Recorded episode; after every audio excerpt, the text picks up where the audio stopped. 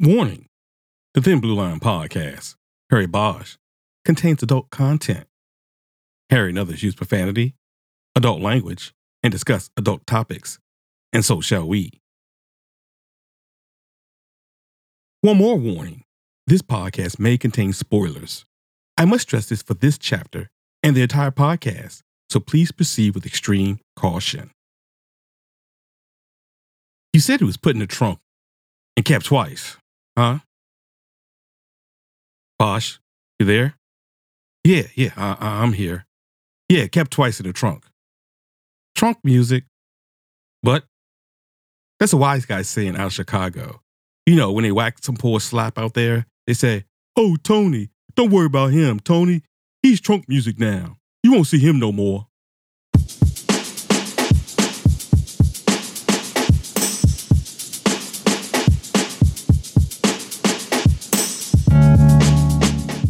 Hello, and welcome to the Thin Blue Line podcast. I'm Philip Parker, a retired police detective with over 29 years of law enforcement experience. Please subscribe to our podcast on Apple Podcasts, Google Play, Stitcher, Spotify, or wherever you get your podcasts. And please don't forget to rate us five stars or better. Please follow us on Twitter at the Thin Blue Line Pod or our Facebook and Instagram pages, which are set up just for our fans. Oh, also, join us at www.thethinbluelinepod.com for more investigative content, where you'll find more detailed experience concerning Harry Bosch and Michael Connelly. Now, all that bullshit's out the way, it's time to get to work and probe into chapter one of Trunk Music. Back on the job, after involuntary leave of absence. LA homicide detective Harry Bosch lands his first case. A Hollywood producer found in the trunk of his Rolls Royce, shot twice in the head. It looks like trunk music, a mafia hit. The LAPD's organized crime unit is oddly uninterested, but Harry Bosch thinks they are wrong. He follows the money trail from the producer's office to Las Vegas where he quickly finds evidence of mafia involvement.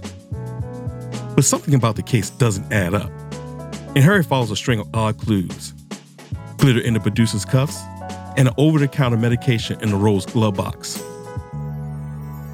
Blindsided again and again, and at odds with his supervisors, and overwhelmed by his romance that crept up during the middle of this case, Harry is off balance as he's never been. When the picture finally comes into focus, Harry discovers a scheme many magnitudes more deadlier than he imagined, with himself down one of his targets. Running on instinct and nerves, with a short fuse and everything to lose, Harry must prove himself not just by breaking the case, but by surviving it.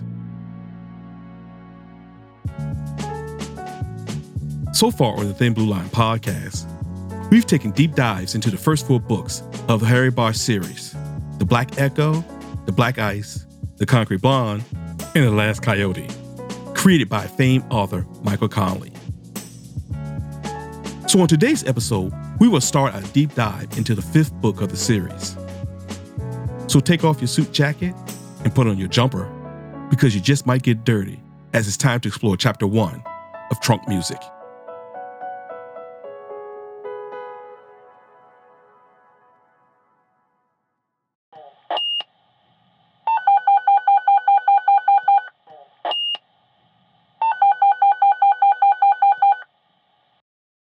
Time to open up the murder book and turn the page to the chronological record so we can do an investigative summary on the information gathered thus far in these chapters.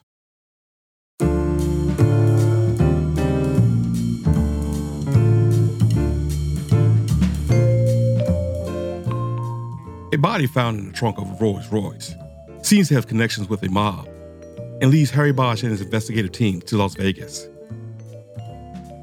It's Harry Bosch's first case after being transferred back to the homicide table.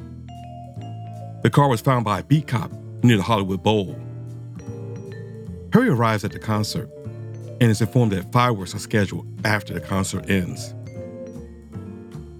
At the encouragement of the fire chief and approval of the medical examiner, Bosch arranged for the car to be towed away on a flatbed The examination of the car and body are completed in a LAPD building. After the name and address of the victim is discovered, Harry and Kizmin go to interview the wife. After interviewing the wife, Bosch then goes to search a small office that the victim maintains in a small studio facility. Harry gains access to surveillance video of the entrance of the office. The video shows they have been broken into and a phone bug was taken out.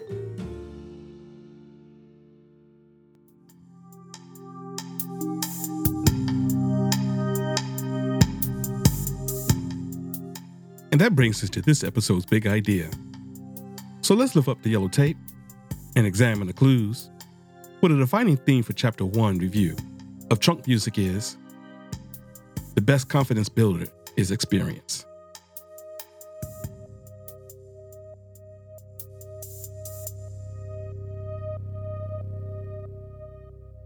Hello, and welcome back to the Thin Blue Line podcast.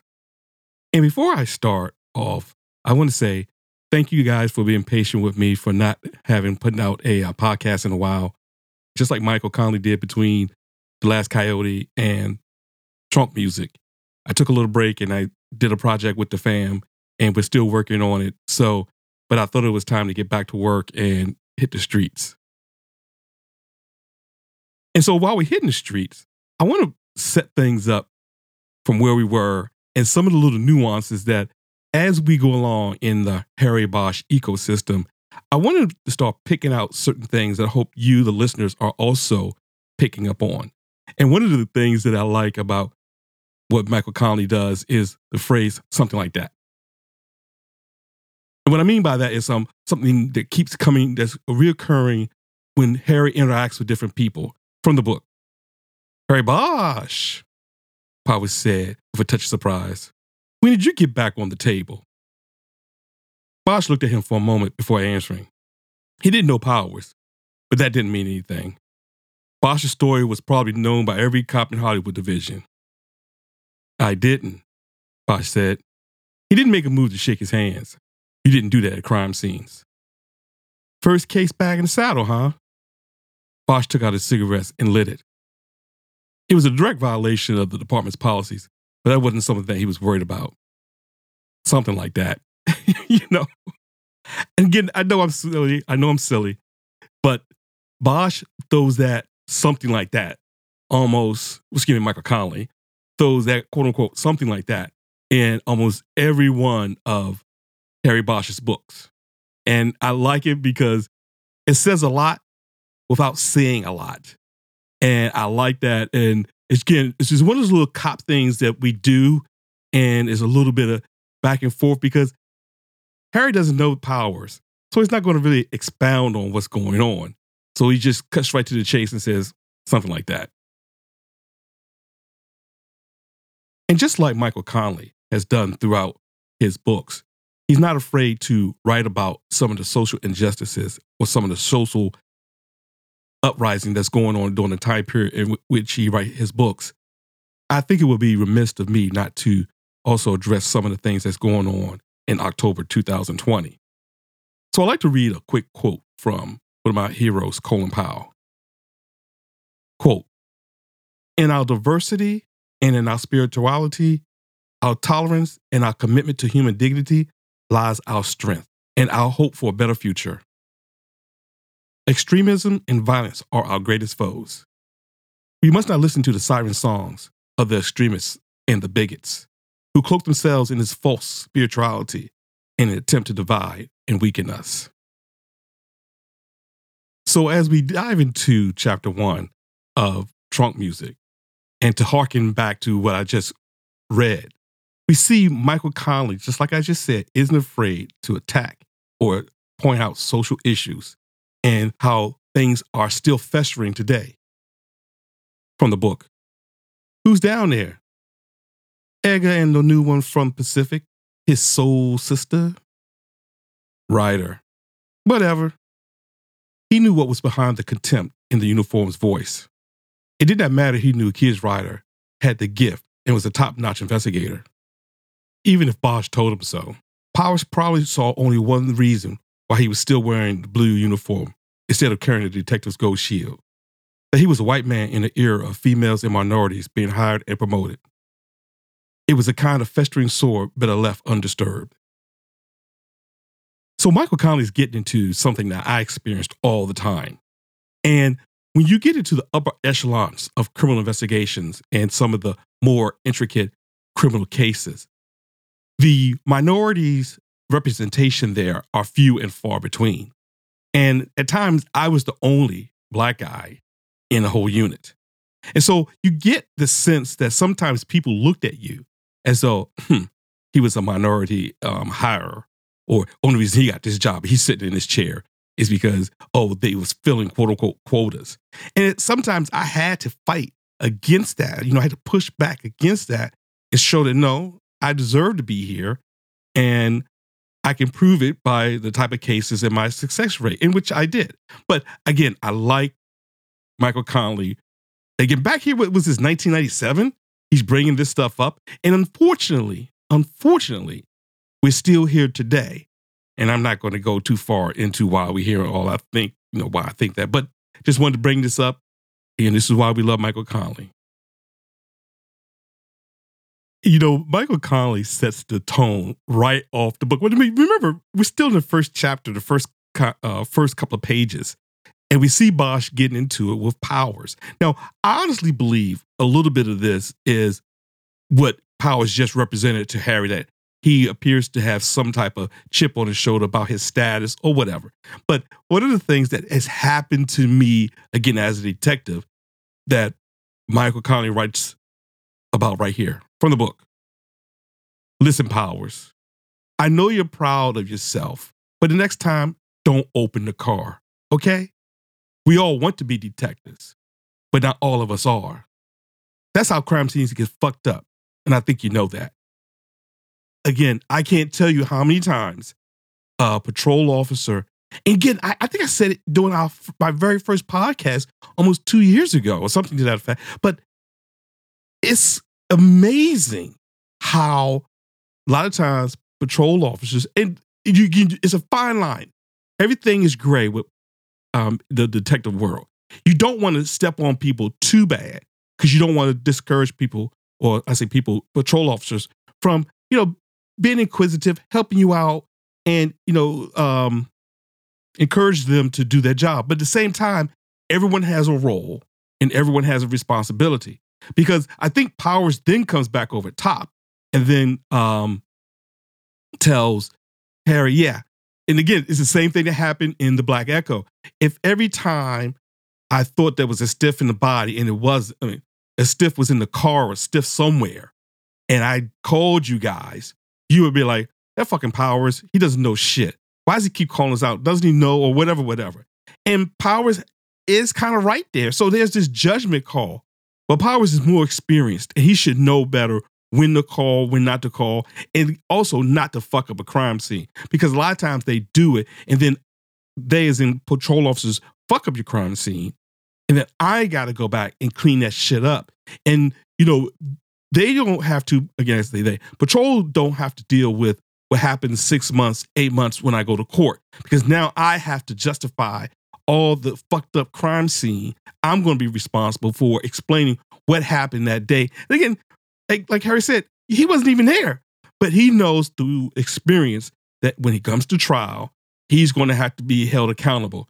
And that's what he was kind of pushing back on powers like dude i think you know that so stop fucking up the crime scenes. And, you know, Harry can't go without getting the last word. And I like how Harry flexed on Powers after they finished arguing. He says, you know, could you now uh, lift up the yellow tape and let me by?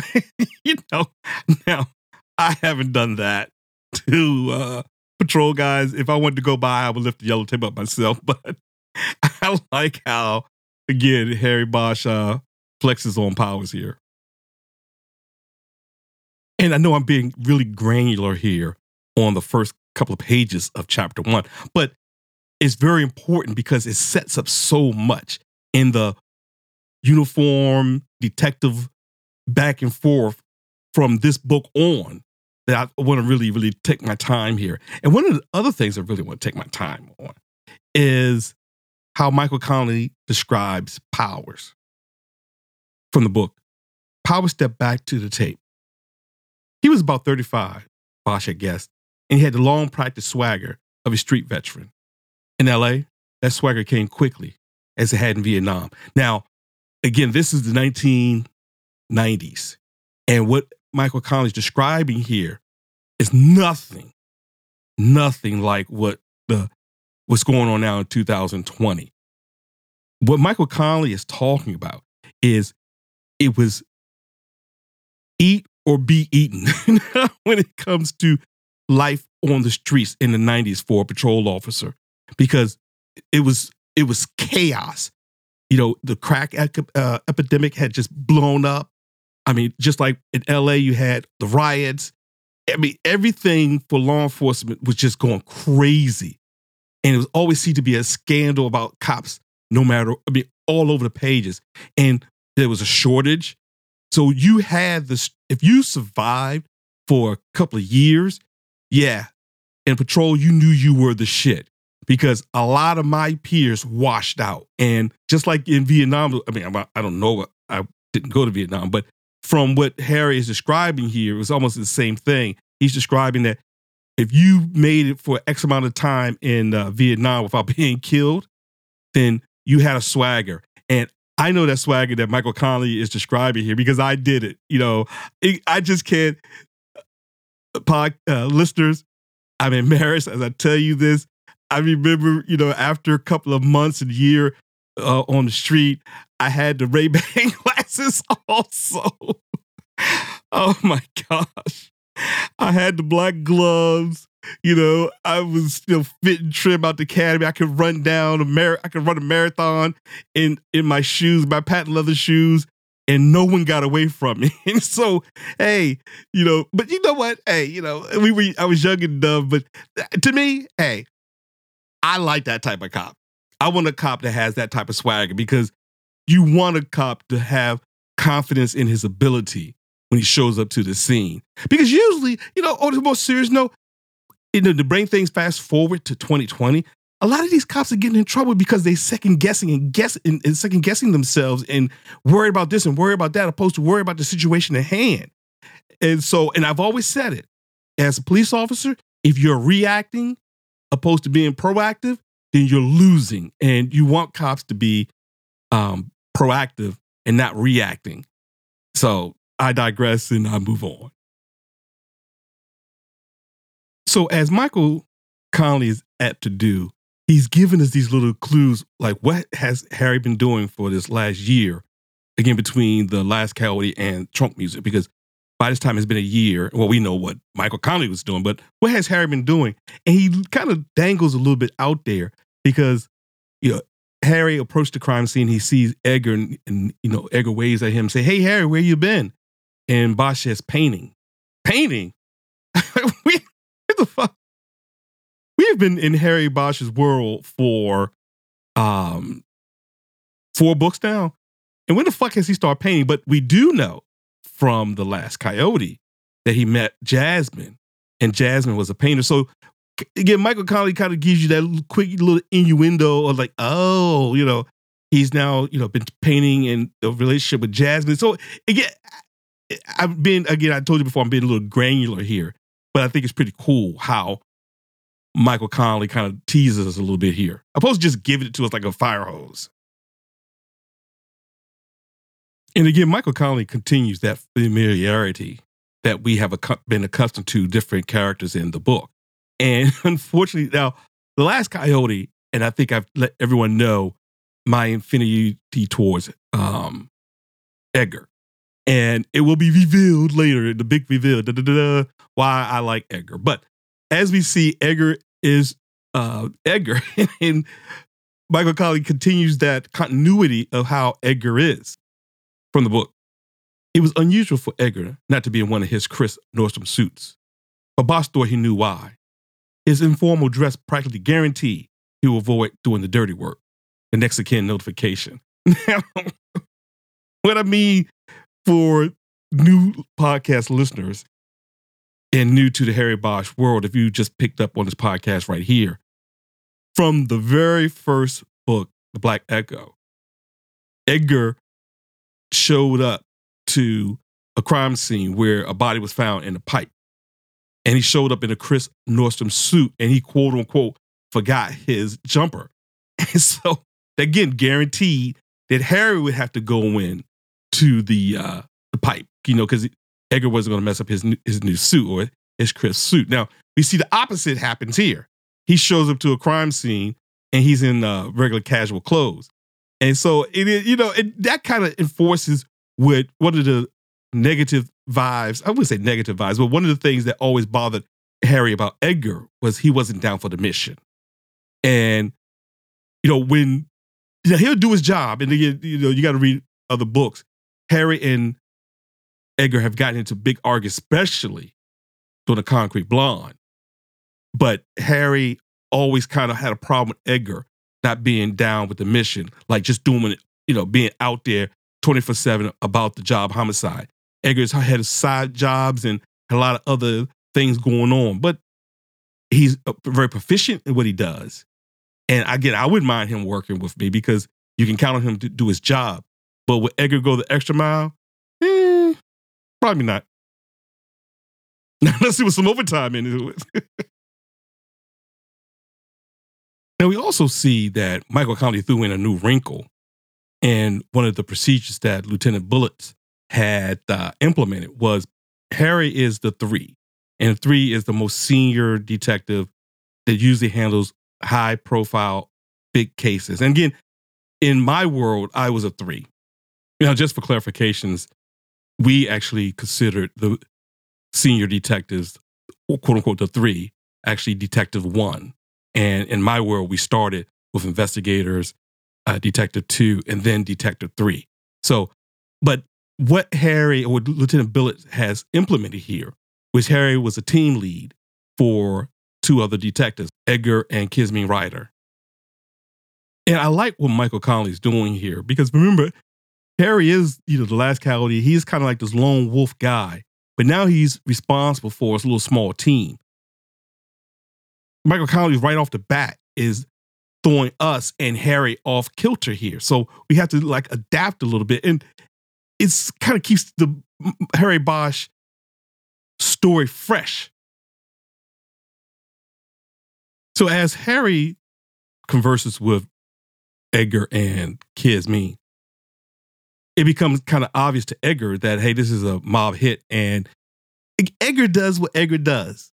Edgar wants to push the case off on somebody else because it's a weekend, they got called out, blah, blah, blah, blah, yada, yada, yada. And, you know, it's annoying. It's annoying because Edgar's being Edgar, but Bosch pushed back on Edgar. It's like, no, no, no, hold on. I know what I'm going to do. I'm going to handle it the way I want to handle it. And I know it goes without saying, being the D3, being the team lead, the buck stops with you. So I get what Edgar's trying to do. And I like how Michael Connelly, again, keeps the characters within, for lack of a better word, the Harry Bosch ecosystem, the Harry Bosch world. And Edgar can be so annoying at times. And you know, we see how uh, the group is talking about um, Rider and how she's being groomed for greater things in the department. And I can tell you right now, I've seen it happen all the time. I had this, it actually happened to me. I had this one um, officer who I was grooming to be a detective, and she was just the best thing that I saw in a long time. I threw the kitchen sink at her. Now, what I mean by the kitchen sink, one of my uh, grooming techniques I did, one of my mentor techniques I did, was I gave all my mentor, mentees um, the shit the shit details. I mean, you name it, I gave them the shit details, and I wanted to see how they handled themselves. Now, reason I did that because you know you always want to get the good stuff, the easy stuff, the glorious stuff, but can you do the dirty work? And while I watched this young officer do the dirty work, I was impressed because not only did she take my dirty work, she kept on rolling with it, and she said, "Give me more, give me more." And you know, cut to the chase. Right now, she is a, a, a federal agent with the uh, um, the Federal Bureau of Investigation, the FBI. So I'm really, other than the fact she went to the FBI, uh, which, you know, as you can tell, I'm joking. I'm very proud of her. Very strong um, young officer, now agent. And I, but you see it. She was being groomed for big, bigger and better things. Everybody wanted her in their in their squad, and the reason they wanted her in the squad because she did the work. She actually did the work, and it was uh it was a pleasure to work with her. And I'm not sure how many of my podcast listeners are managers or ever had to be eh, responsible for other people's um, um, actions while you're on duty. But one of the things that Michael Connelly gets so right in this portion of the book is when Harry kind of lamented about, you know, this newly fresh role of his being the team the team lead. And he said, you know, quote unquote from the book, Bosch realized he wasn't as much making decisions as having them made for him. And you know, that is so right because, and that's what it actually all boils down to is you have this incoming, you're on the street and this incoming is just, you know, is a new homicide, a new case, but you're out there and people look to you. I mean, I tell you how many times I've been on a crime scene and command, command staffs, chiefs, deputy chiefs, you know, the really good ones, when you show up, they look at you and say, Hey, detective, uh, what, what do you think? What, what should we do? You know, then you start, you know, I wouldn't say barking, but then you just start laying down. But then this happens, you know, the um as you see here, Bosch made a decision to move the show because of this will happen. Or, you know, somebody says, Oh, the flatbed is um is out of commission, or they're running on what do you do? Or, hey, we're running out of people. Do I hold this guy over for overtime because you know to control the scene? You know, again, you just the situations are coming at you and that kind of dictates how you handle it and that's what being a team leader is all about and i know it might get tiresome but i keep saying it over and over how michael connelly is not afraid to go there and this is one of the reasons why i love his writing in particular the uh, harry bosch series but he gets into he and harry gets into a little back and forth with powers concerning being a detective from the book. You got it when the getting was good. The rest of us, we got shit. I've been trying so many years, I can't even count to get a gold shield. I've got about as much chance to getting one as whoever's in that Rolls Royce trunk. But I'm not laying down. I'm out here five nights a week chasing the radio. It says protect and serve on the door, and I'm out here doing it, man. So don't give me shit about my dedication. Woo! And you know, you got to respect Powers' anger here. But that's why I quoted Colin Powell at the beginning of this podcast concerning diversity. But you got to respect Powers in this situation and how he came back on Harry. And again, because I lived it and I know how vital they are, we see Michael Connelly going back to the quote unquote the shake cards and how they can be important in a criminal investigation. Again, Michael Connelly introduced us to a shake card, introduced you guys to a shake card back in da, da, da, da, the Black Echo. And again, I love the continuity and I love the referring back and forth to different portions of the book because to me, right now, we're now into the fifth book. And so now we're actually a lexicon concerning the Harry Bosch world and all the little nuances. And I really enjoy the familiarity that Michael Connelly displays here. And then we get to how Michael Connelly really gives you guys a glimmer of how the OJ Simpson case changed law enforcement from the book. You're telling me, I was just thinking I can rig up some tarp with lights with a tripod, but I don't think I'm going to be able to block the view for everybody in the bowl. Some of them are going to get a show, all right. I guess it makes up for canceling the fireworks. That is, unless you're planning on sitting through until the show's over. Nah, we do that, and some defense attorney is going to tear us a new asshole in court for delaying things. Every lawyer went to school on OJ art. You know that. And that's true. Because everyone, when it comes to reasonable um, doubt and doubting the police, and as soon as it happened, all of us said we knew things were going to change and not change for the better. I mean, some people say for the better, but everyone's not Mark Fuhrman. Everyone's not, you know, trying to plant evidence and the conspiracy. I'm not going to get into the OJ case, but the whole idea is things happened during that investigation that just drastically changed the way we do law enforcement. And here, an example again, Michael Connelly is letting you, the listeners, understand. Well, excuse me, you, readers, understand how pivotal the O.J. Simpson case was. Now, all this time, Edgar has been sulking around because Harry told him, "Look, I'm not turning the case over to OCD," but Edgar can't let it go. Now, I like what Harry does next. He dismisses uh, Kiz and say, "Hey, look, go you go ahead and get started," and holds Edgar back. And then he gives Edgar the space to vent his, you know, to vent his uh, frustration and quote unquote put it on the record. But you know, I have to applaud Harry. But me, by this time, I'm like, look, motherfucker, stop complaining. I'm the D3. Do it the way I want to get done. If I fuck up, it's on me. But since it's going to be on me, I'm going to make the decision the way I want to make it now. Uh, maybe that came off my lips too fast, too easily. So I'm not as political as Harry.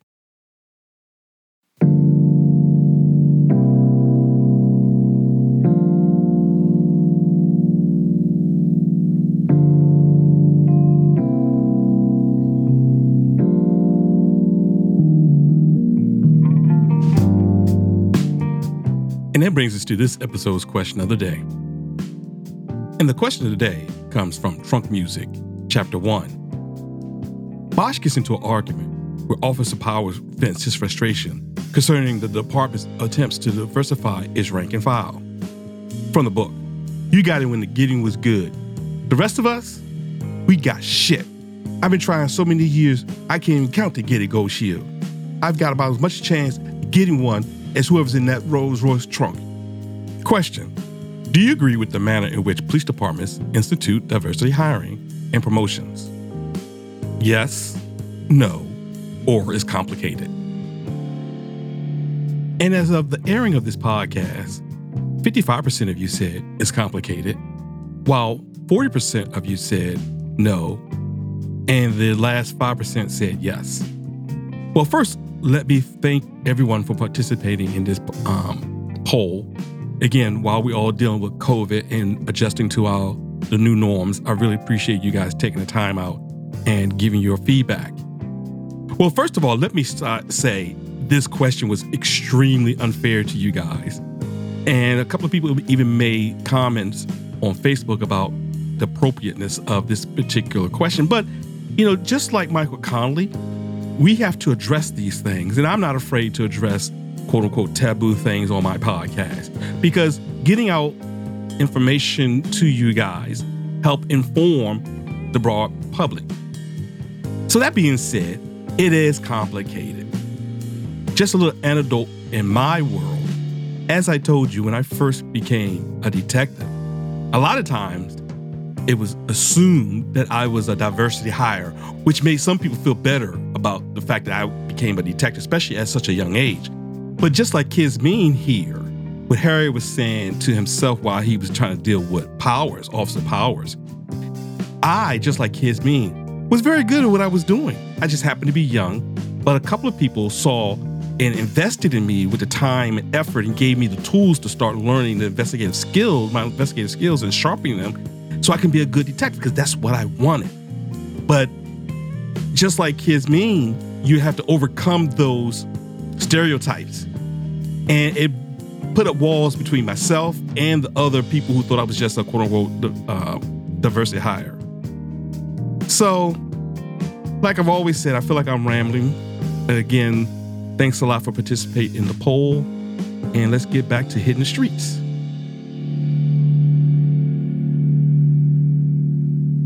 as we get back to hitting the streets, one of the things I like to point out to you guys, or did you guys catch? Michael Connelly just writes in such a criminal way and make criminal references that is so visual that just blows me away. So let's think about it. Harry is now back in the police shed with the Rolls Royce, and Donovan and him are going over the car, over the Rolls Royce. And Donovan asks Harry to turn off the lights. Bosch says to himself, Bosch thinks to himself from the book, There was a thick black curtain that could be pulled closed after the garage door was shut. When they were pulled, the interior was black as a long shark's heart. Every time I read that, like that is so cool. I mean, I don't, I can't add any more to it, but Michael Connelly is just on fire here. I mean, he's writing and he's just on fire, and I love it. So as Donovan continues to examine the Rolls Royce, Harry calls OCID. And now Michael Connelly has built up OCID as a very secretive unit. And it's kind of like I can kind of do a little bit of symbolism like narcotic world is. And especially back in the day, back early, because we kept and we continually keep our narcotic cases very secretive because you never know who's involved. And so organized the organized crime unit is kind of the same way. But just like OCID, I have been the one who Bigfoots people. now you become this juggernaut because you do long-term investigations and a lot of links and a lot of layers go into long-term investigations. And again, I'm not going to bore you here, but just suffice to say what OCID does or organized crime intelligence division does and the world of narcotics, major narcotics, or as what we call in my department, major narcotics, they kind of work similar. And so you have sources out there, you have links, you have intelligence that you don't really share with everyone else because it's like a domino effect, or it's a cross checking, it was an indexing of your investigation. So you want to keep that index as pure as possible.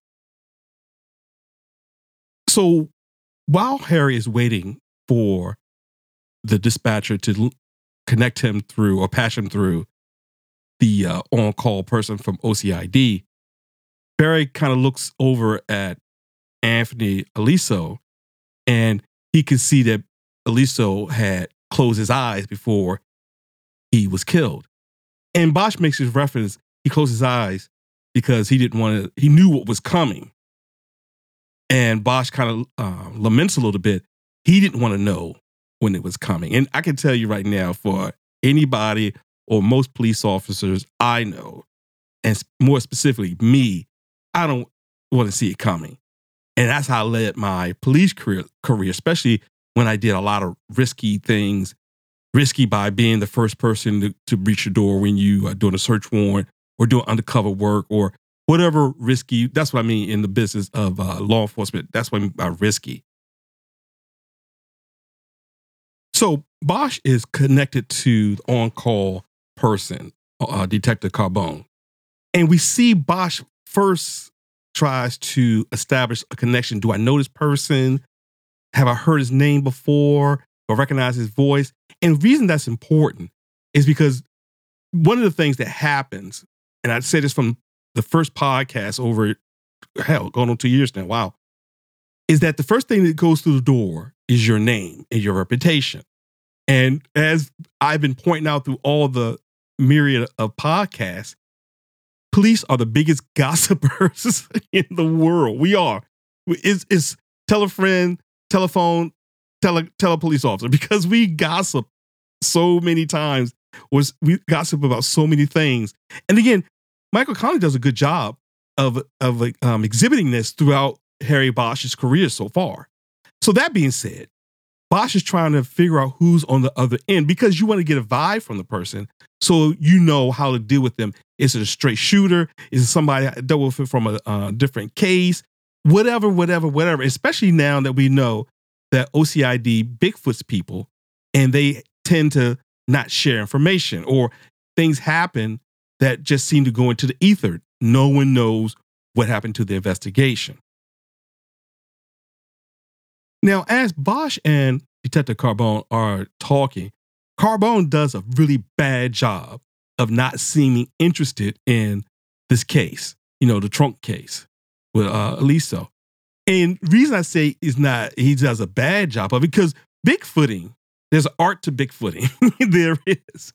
You want to extract information without showing you're interested. So I would say here, Carbone actually did a bad job because this case, just like Edgar said, it's classic organized crime. Carbone should be more interested. And here's a little bit of um, investigative sleuthing I'm just adding in the mix. Just like major narcotics, you don't become a detective in organized crime investigation division by being lazy. And Carbone came across as being lazy and not interested in the case. Because right off the bat, what's the first thing he said? You're not going to spoil my weekend, are you? I mean, I was on call in narcotics because just like organized crime, people do have days off, especially when I was younger in my career. You picked up the on call duty. That's just police work. That's per, police life, excuse me. And you, again, just like me, no one in my unit was lazy. Incompetent sometimes, eh, but, you know, I, I, I'm just joking. But no, you don't be you don't get into a unit like that by being lazy. And Carbone coming off as being lazy is a red flag, a big red flag. And then that's why I was saying there's an art to Bigfooting because you don't want to leave bad feelings. Because just like anything else, you're going to hear from other detectives all the time. You don't want to get a bad rep that says, yeah, when I call there, I talk to that detective and oof, he's full of shit. You're not going to get anything from him. But in the same token, you got to protect long term investigations. So that's why I said, and Harry's been around long enough. You know, Harry's been on what now, 14, 15 years now. He knows Bigfooting. He can smell Bigfooting and he's seen it before. Hell, he's probably done it because he was in um, RHD where they handle what? Long term big investigations, homicide investigations. So Carbone didn't really do a good job at Bigfooting here. Now, earlier in this podcast, I spoke to Edgar being annoying. And so now Harry finished talking to Carbone, and then he talks to Edgar. And Edgar then still brings up, who did you talk to over at OCID? Did you get a chance to call him? And Bosch said, Yeah, they passed. He said, They passed? Who'd you speak to? Like he didn't believe Harry. And again, I, maybe it's because this is Harry's first case back or whatever. I'm right now saying, look, dude, fuck. I've told you I'm handling. This is my fucking investigation. Right now, Harry is showing great restraint because I would have blasted um, Edgar right now because Edgar, how many times are you going to beat this dead horse? And so what Edgar, instead of being a frontal assault, he kind of slyly asked Harry, who you speak to over there? And he told him, no, I never heard of that dude. Like, okay, like, I mean, LAPD is a big department, just like my department is big. You don't know everybody.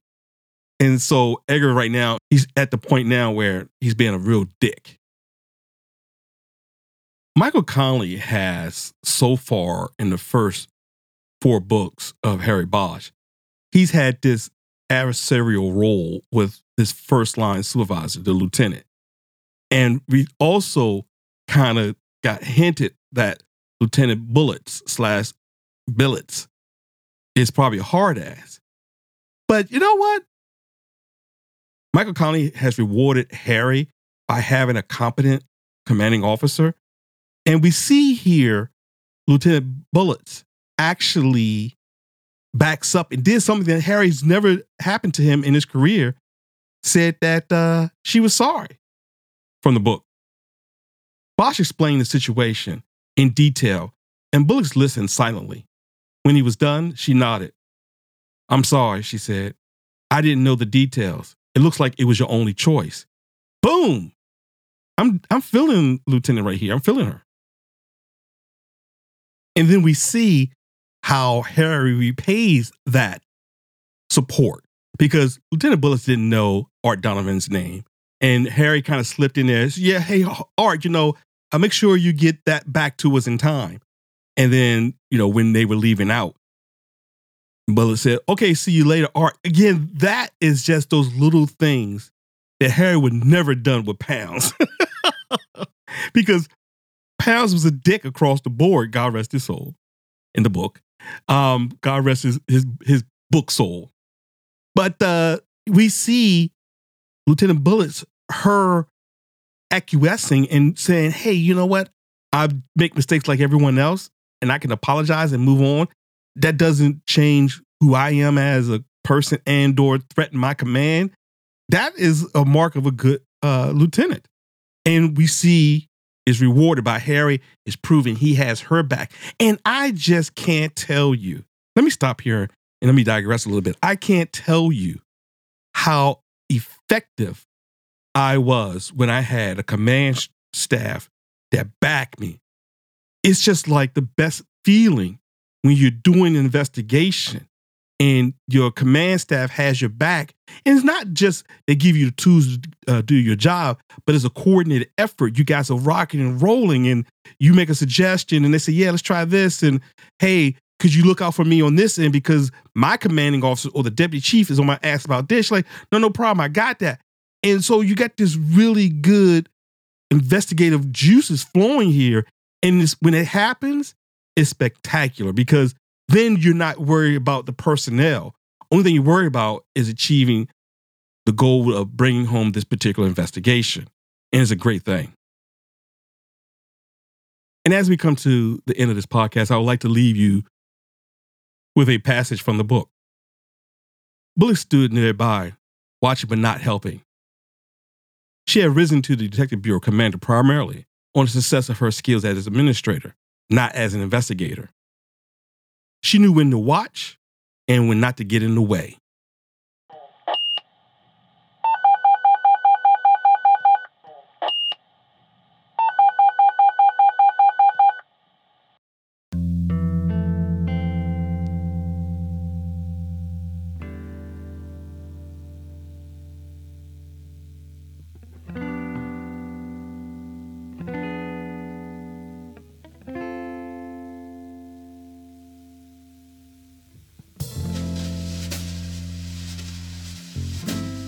And that gets us to this episode's Everyone Counts or No One Counts person. And my Everyone Counts or No One Counts person for Trunk Music, Chapter 1, is Lieutenant Grace Bullets. Now, I picked her and I kind of gave it away a little bit while we were hitting the streets. But she seems to be so far in this book a good lieutenant for detectives. I've always lived by the mantra lead, follow, or get the fuck out of the way. And the fact that one, Lieutenant Billets has no problem saying she was sorry, two, following Harry's lead when it concerned art, and then telling Harry, hey, look, you know, while we're in the informal setting, just call me Grace. Because she respects him as a detective, he respects her as a lieutenant, but they also respect respect each other as being humans. And I, I like her because just like I was saying before, once you have a command staff that has your back and you can do a great job and you don't have to worry about them because they got your back, oh my gosh, you're you're on fire as a criminal investigator. You're just on fire. So again, my everyone counts or no one counts person for Trunk Music, chapter one, is Lieutenant Grace Billets.